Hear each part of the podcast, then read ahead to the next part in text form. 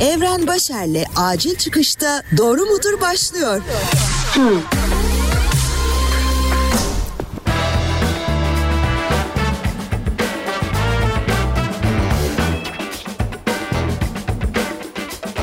Selam sevgili dinleyen ben Evren Başar. Acil Çıkış Podcast'in muhabbetli, yalan yanlış, tamamen popodan uydurma bilgilerden yola çıkarak doğruyu bulmaya çalışan programı Doğru Mudur'u dinliyorsun. Bakalım bu sefer 10 soruda kaç doğruya ulaşacağım?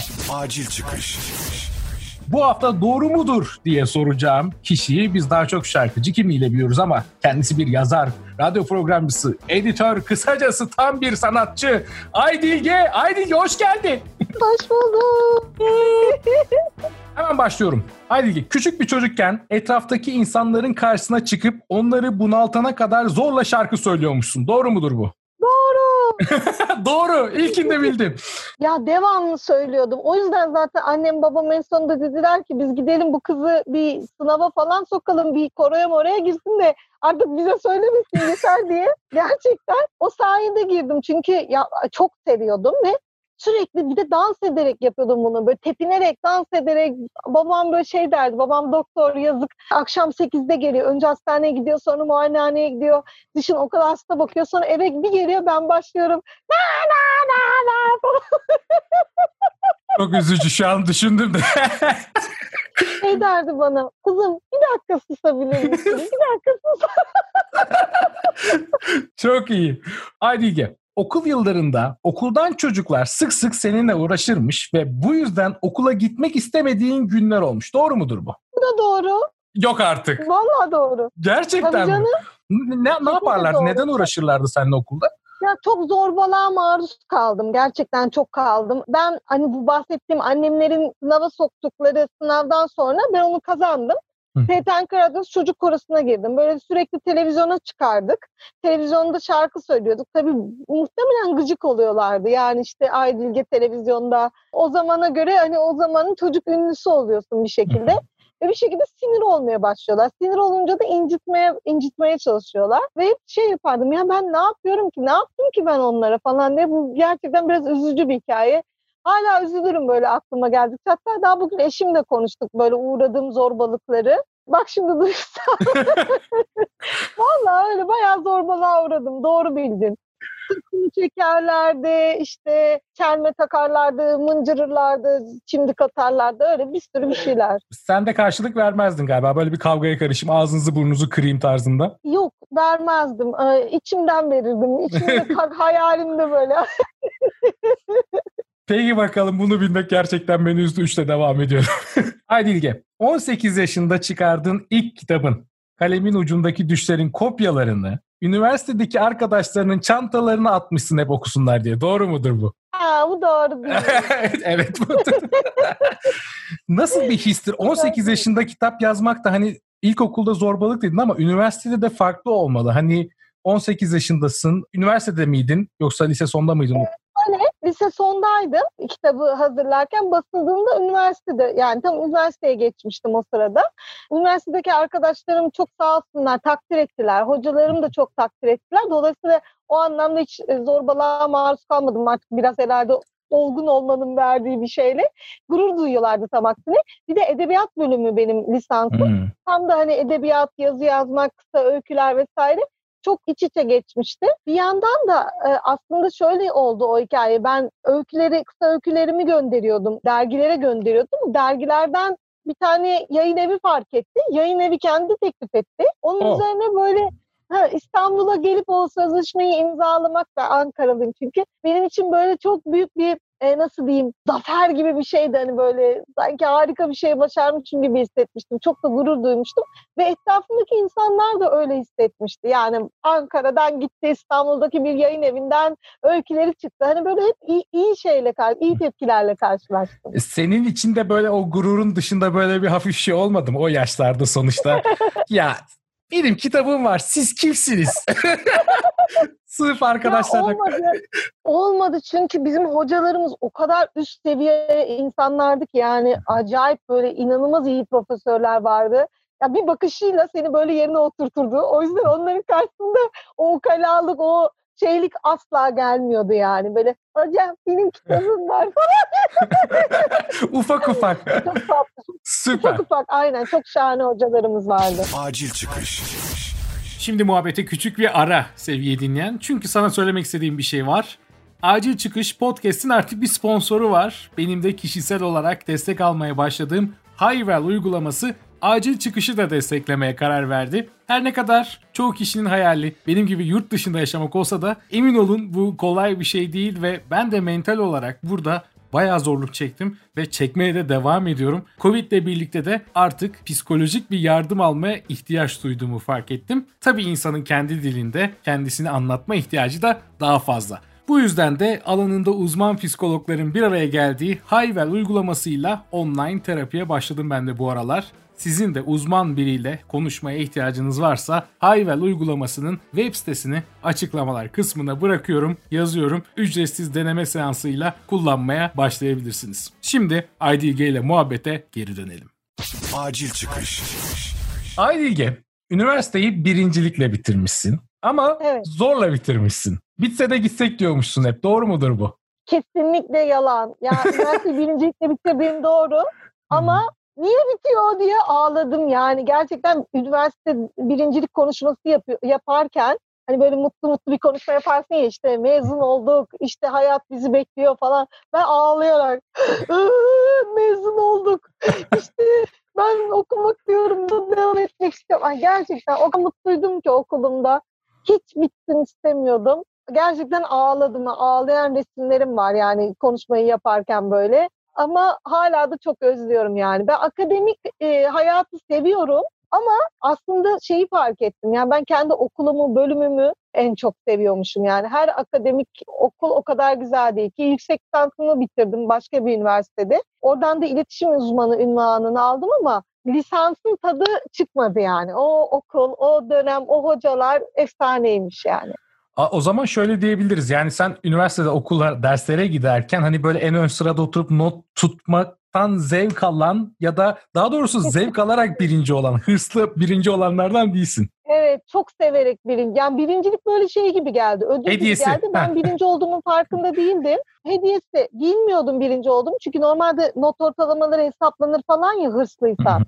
Ben hiç öyle e, umurumda bile değildi. Ve sonrasında dekan ulaşmaya çalışıyor, bölüm başkanı ulaşmaya çalışıyor birinci olduğumu duyurmak için. Hani 3.98 ortalamam var. Aslında tahmin etmem lazım ama etmedim. Ve ulaşamıyorlar. Çünkü hani be- ben öyle bir şey olacağını bilmiyordum ve biz de hemen bir iki günlük İstanbul'a gelmiştik e, tatil olsun diye annemlerle. Cep telefonu da kapalı mı ne ulaşamıyorlar. Eve geliyor dekan. Bizim köpek dekana saldırıyor.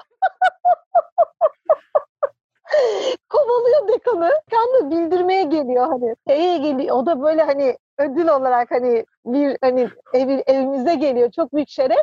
Ama bizim köpeğimiz Efe dekanı böyle havlayarak kovalıyor falan. Ya çok komedi yani. İnanın. Sonra tabii ulaştılar. Çok severek okudum gerçekten e, bölümümü. Harika bir bölümdü. Dekan seni iyi almıyormuş ama öyle diyorlar. Adam korkmuş o günden beri köpeklere yanaşamıyormuş.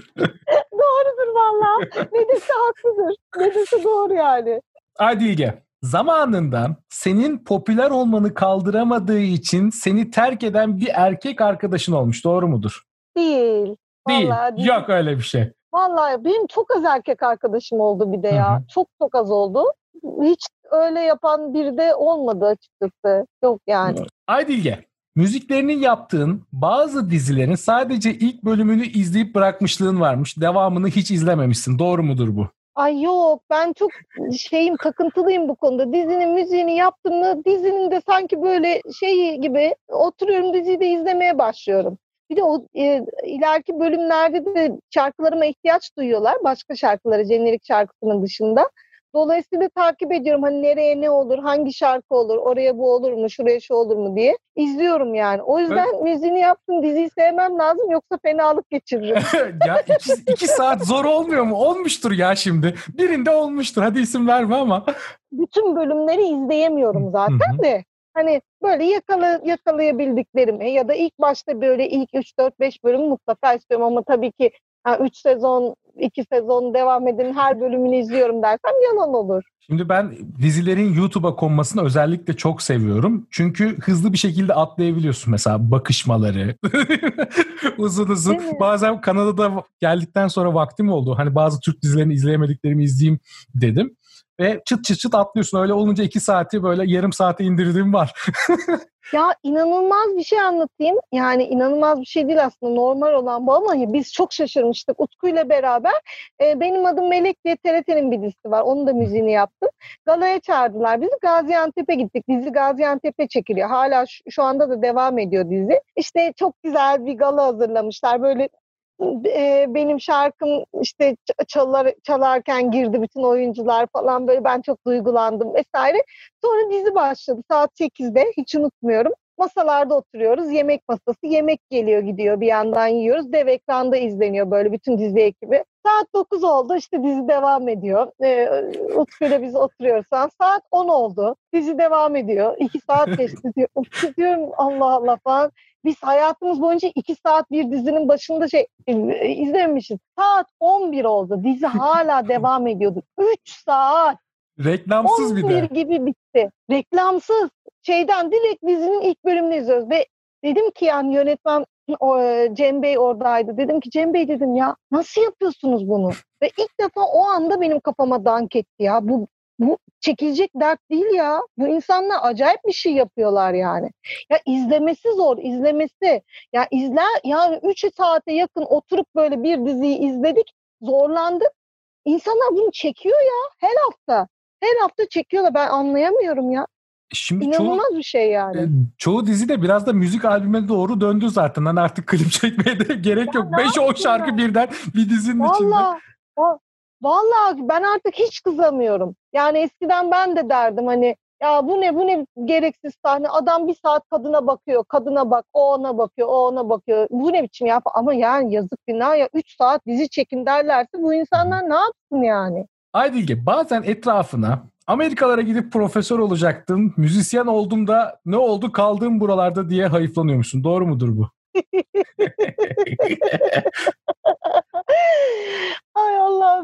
Çok yaşa mi? Yok tam tersi yani şöyle birinci olduğum zaman okul e, ödül olarak burs verdi Amerika'ya ve o bir akademik burstu. Yüksek lisansını Amerika'da bitirip profesör olma yolunda bütün adımlarını çizen, hazırlayan, orada sana eğitim paranı veren, kalma paranı veren vesaire böyle hayatını aslında kurtarma denilebilecek hani çoğu büyüğün hayatın kurtulur kızım git yap diyeceği şeyi reddettim. Çünkü müzik yapmak istiyordum. Ondan sonra pek çok insan iyi halt ettin dedi. Mesela baban çok itiraz etmemiştir. Şu an söylüyor o. İyi iyi söylesin. Ondan sonra e, ya annem babam çok düşkün oldukları için aslında çok şey yapmadılar. Hani gitmek istemiyorum dediğimde yok yok kızım git demediler. Çünkü biraz düşkünler bana. Ama başka bir aile olsa muhtemelen hani iyiliğim için gitmemi isteyebilirlerdi. Fakat müzik yapmak istiyordum ve Amerika'da müzik yapamayacağımı çok iyi biliyordum. Yani Amerika'da profesör olmak benim hayalim değildi. Pek çok insanın hayali olabilir ama benim hayalim değildi. Dolayısıyla İstanbul'a gelip hem müzik e, işini daha ciddi yapabilmek için her fırsatı kollamaya başladım. Hem de yüksek lisansı burada bitirdim. Hani en azından vicdan azabı duymayayım, en azından bir uzmanlığımı burada alayım diye. Burada aldım e, uzmanlığımı ama hiç piş, hiç pişman değilim ya. Hele Amerika'nın şu halini gördükçe hiç hiç pişman değilim gerçekten. Peki şimdilerde böyle bir belki ileride bir göç ederim filan bir yeni başlangıç yaparım tarzı bir düşüncen var mı? Şimdi şöyle aslında dünya çok küçüldü. Dolayısıyla aslında eşimi de alıp iki müzisyen belki farklı ülkelere gidebiliriz. Bazen yaptığım dizi müzikleri Balkanlarda, İtalya'da, İspanya'da çok dinleniyor. Çok fazla yabancı belki Instagram'da görüyorsundur. O kadar çok oradan oralardan yazıyorlar ki ya oralarda bile bir şekilde ya balayımda bile Karadağ'da durdurup fotoğraf çektirdiler. Hani ben çok şaşırdım. Tabii ki bir Can Yaman gibi bir e, uçakta havalimanında karşılama durumu olmadı. Abi bir PR şirketine bakar hemen karşılatırım seni. Kanada'ya gelirsek bir ayarlayıver ya. Abi, Şöyle bir, ya bir lafıma bakar ya. Duyururum YouTube'dan Kanada geyiklerinden podcast'tan hadi karşılamaya gidiyoruz Allah Allah.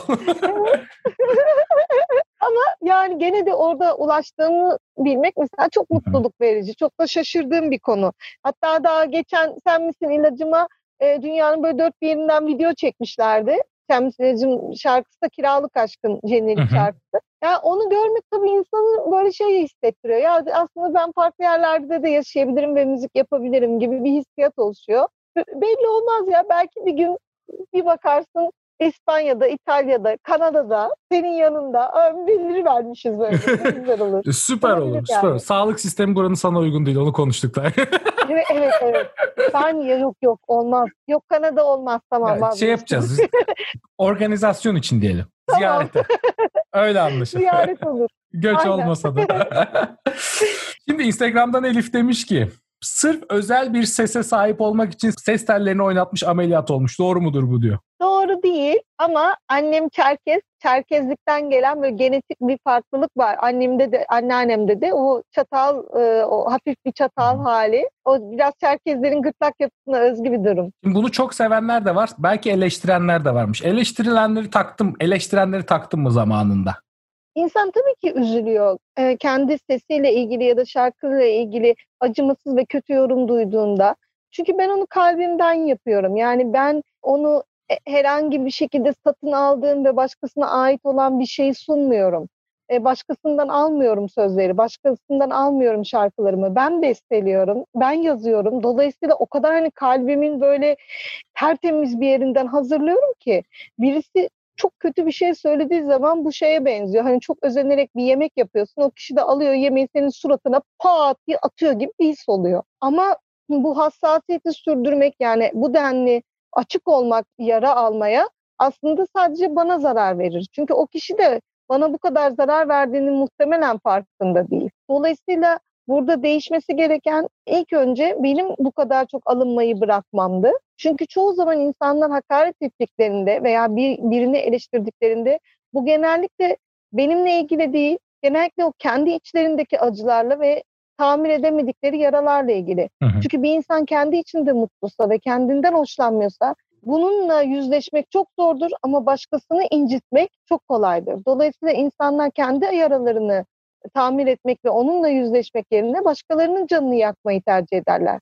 Dolayısıyla ben ne zaman beni rencide etmeye çalışan, rencide etmeye ve üzmeye çalışan birini görürsem kendimdeki bir eksiklikten ziyade artık o kişideki yarayı görmeye başladım o kişinin aslında çaresizliğini görmeye başladım. Bu benim eksikliğimle ilgili değil, onun eksikliğiyle ilgiliydi. Dolayısıyla hem kişisel olarak böyle bir bakış açısı değişikliği yaşadım hem de Türkiye bir bakış açısına e, değişikliğine sahip olmaya başladı. Alternatif sesler yer verilmeye başladı. Farklı isimler, farklı sesler ana akım medyada yer almaya başladı. Mabel Matiz gibi. Dolayısıyla artık farklının öcü olmadığı, farklının bir çeşitlilik, renklilik getirebildiği de anlaşılmaya başladı diye düşünüyorum. Aydilge, özel günlerde sevgili partnerin, eşin Utku'ya sık sık evde keman çaldırıyormuşsun, doğru mu? Doğru. Ben her fırsatta Utku'ya keman çaldırırım. Özel olsun olmasın. o evliliğin sırrı ne sence? çaldırırım. Ben bir bekar olarak evlilere bunu sık sık soruyorum. Bir insan neden evlenir? Valla benim hiç evlilik gibi bir düşüncem yoktu. Hani öyle çok umurumda değildi evliliğim enem. Fakat Utku'yu tanıdıktan sonra ya böyle dünyaya karşı bir takım olmak istiyorsun ve biz eşiz falan böyle garip bir, bir hal geliyor. Yani sanki böyle andaçlarız biz falan. daha yıkılmayız. Daha birlikten kuvvet doldurduk gibi.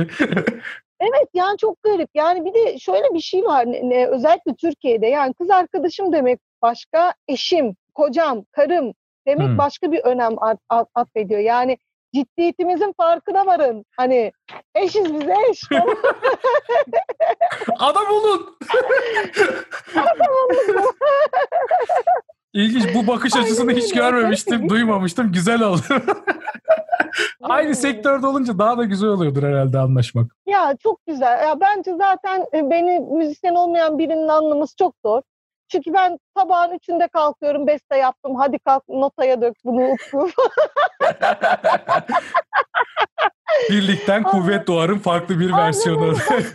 Dayanmaz yani. İşte sahneye çıkıyorum orada. Ya bir de tabii Utku'da inanılmaz bir şey var. Özgüven de var. Kendisi çok iyi bir müzisyen olduğu için mesela başka bir erkek özellikle e, bizim geleneklerimize çok bağlı yetiştirilmiş bir erkek. Yani kadına bu kadar hayranlık duyulurken onun yanında keman çalmayı yediremeyebilir mesela. Yani kar, kadının ismini bağırıyorlar, işte karısının adını bağırıyorlar, insanlar ona hayranlık duyuyor. O da yanında keman çalıyor. Yani belki bunu her standart erkek şey yapamayabilir, kaldıramayabilir. Bunu kaldırabilmek için kendi özgüvenine ve kendine duyduğun saygının çok yüksek olması lazım. Utku da ona sahip. Ben o yüzden çok şanslıyım yani. Ben ayrıca kendisinin de saçlarını kıskanmış durumda. Onlar ne güzel saç insan özeniyor. Ama ona ben bile özeniyorum. Peki son olarak Aydilge hayatının bir noktasında bir şey yapmışsın ve kendini inanılmaz başarısız hissetmişsin. Hatta çevrendeki kişiler de bu başarısızlık da Aydilge demiş sana. Neydi bu? Var mıydı? Bu doğru mu? Yok değil. Değil. O kadar da başarısız öyle yıkıldığım yok düşünüyorum. Ya başarısız hissettiğim çok an oldu. Yani bir sürü an var ama öyle hani Aydilge evet bu başarısız. Oy birliğiyle kimse söylemedi. ne, ne nedir? Var mı öyle bir bir başarısızlık hikayesi vardır ya insanların hayatında. O ona güç verir sonra bir daha ayağa kalkar. Böyle bir hikaye var mı bu kadar ağır olmasa da? Ya var bir sürü var. Çok fazla var. Mesela yani hangi birini anlatayım o kadar çok Başarısızlık torbam içinde düzelttiğim. fazla var. Yani bir tane e, bir diziye mesela şarkı yapmıştım. E, beni inanılmaz oyaladılar, oyaladılar. Üç tane yaptırdılar hatta. Ben de çok güvendim böyle iyi niyetlerine. E, hiç ücret almadan yapıyorum, yapıyorum. Hani nasıl bir e, sonrasında ödenir ücret diye. Aa işte şöyle çok güzel, böyle çok güzel vesaire diyorlardı. En sonunda pat diye bir anda ay biz üçünü de kullanmaktan vazgeçtik hadi bay bay diye Ah, bir mesajla nasıl ya dedim şaka mısınız yani? O, o inanılmaz şaşırmıştım. Yani bir de o kadar profesyonel olmayan bir davranış ki hani böyle bir de sadece mesajla söylüyorlar bunu. Yani şok geçirdim. Ha, inanılmaz sinirlendim vesaire. Ve dedim Ama ki bu- yani başarısızlık değil ki. Yani senin başarısızlığın değil. Bu onları affedersin götürüyor. Net olarak böyle diyeceğim. Evet aslında öyle bir durum ve sonra ama şunu şunun için anlattım. Sonrasında e, çok güzel başka bir diziden teklif geldi ve ondan sonra inanılmaz bir şekilde "Aa, dedim ki ya ben bu şarkıyı bu, buraya burası için hazırlamışım aslında. Yani o kadar acayip ki o tam sonra hiç umudun kalmamışken bir güneş parlar bazen diye de bir şarkı yaptım hayat şaşırtır diye. Gerçekten böyle lanet olsun bu kadar uğraştım falan dediğin noktada bambaşka bir şey çıkıyor ve Aa, iyi ki de o olmamış diyorsun yani iyi ki öbürü olmamış. Ya öyle çok oldu sonra o dizi 3 bölümde kalktı falan. E, şarkı o, o mentaliteyle zormuş zaten. Hayır düşünsene bir de şöyle o şarkıyı veriyorsun o şarkı onların oluyor. Demek ki 3 bölüm sonra bitecekti. Ben de kullanamayacaktım. Hı hı. Şarkı da boşa gidecekti. Bomboş bir şey olacaktı yani. Oh, işte Evet. O yüzden çok enteresan. Bazen böyle çok üzüldüğümüz şeyler aslında e, iyi ki oluyor. O anda Hı hı. fark etmiyoruz iyi ki olduğunu. O zaman bunu ben başarısızlık demeyeyim de bazı olmayan şeyler olmadığına üzüldüğümüz şeyler aslında yeni kapılar açıyor hayatta sık sık ve bunlarla dolu. Tabii ki, tabii ki. Çok fazla öyle şey var yani. Peki Adige çok teşekkür ederim Doğru Mudur'a konuk olduğun için. Ben çok teşekkür ederim. Çok eğlendim. E, çok da başarısız olmayan bir program çıkardım çünkü onda 3 bildim. Evet. evet. Ata ata. Bildim. Bence gayet başarılı. Daha fazla bildiğim gibi geldi bana Yok sanki. onda 3 3 yok onda 3. Yani yanlış mı Aa. saydım bilmiyorum. Ben dinledikten sonra bir daha bir sayayım emin ol. O Ama 3 daha kaldı. fazla bildin ya. Daha fazla bildiğin gibi geldi bana. Neyse İşte- bir bakarsın sen. Bakarız abi. Önemli değil. Kimse ödül vermiyor. Kendine çok dikkat et. Görüşürüz. Hadi. Görüşmek üzere. Bay bay. Acil çıkış. Acil Çıkış Podcast'te bir bölümün daha sonuna geldik. Beni şu an hangi platform üzerinden dinliyorsun bilmiyorum ama Acil Çıkış'ı podcast dinlenebilen tüm platformlarda bulabilirsin. Ayrıca beni dinlediğin platform üzerinden takip eder. Bu bölümü de sosyal medyamda paylaşırsan ne de güzel olur, ne de güzel hissederim bilemezsin. Patreon üzerinden bana destek vermek istersen de ayrıntılı bilgiler açıklamalar kısmında var. Başka bir bölümde görüşmek üzere. Evren Başer'le acil çıkışta doğru mudur sona erdi.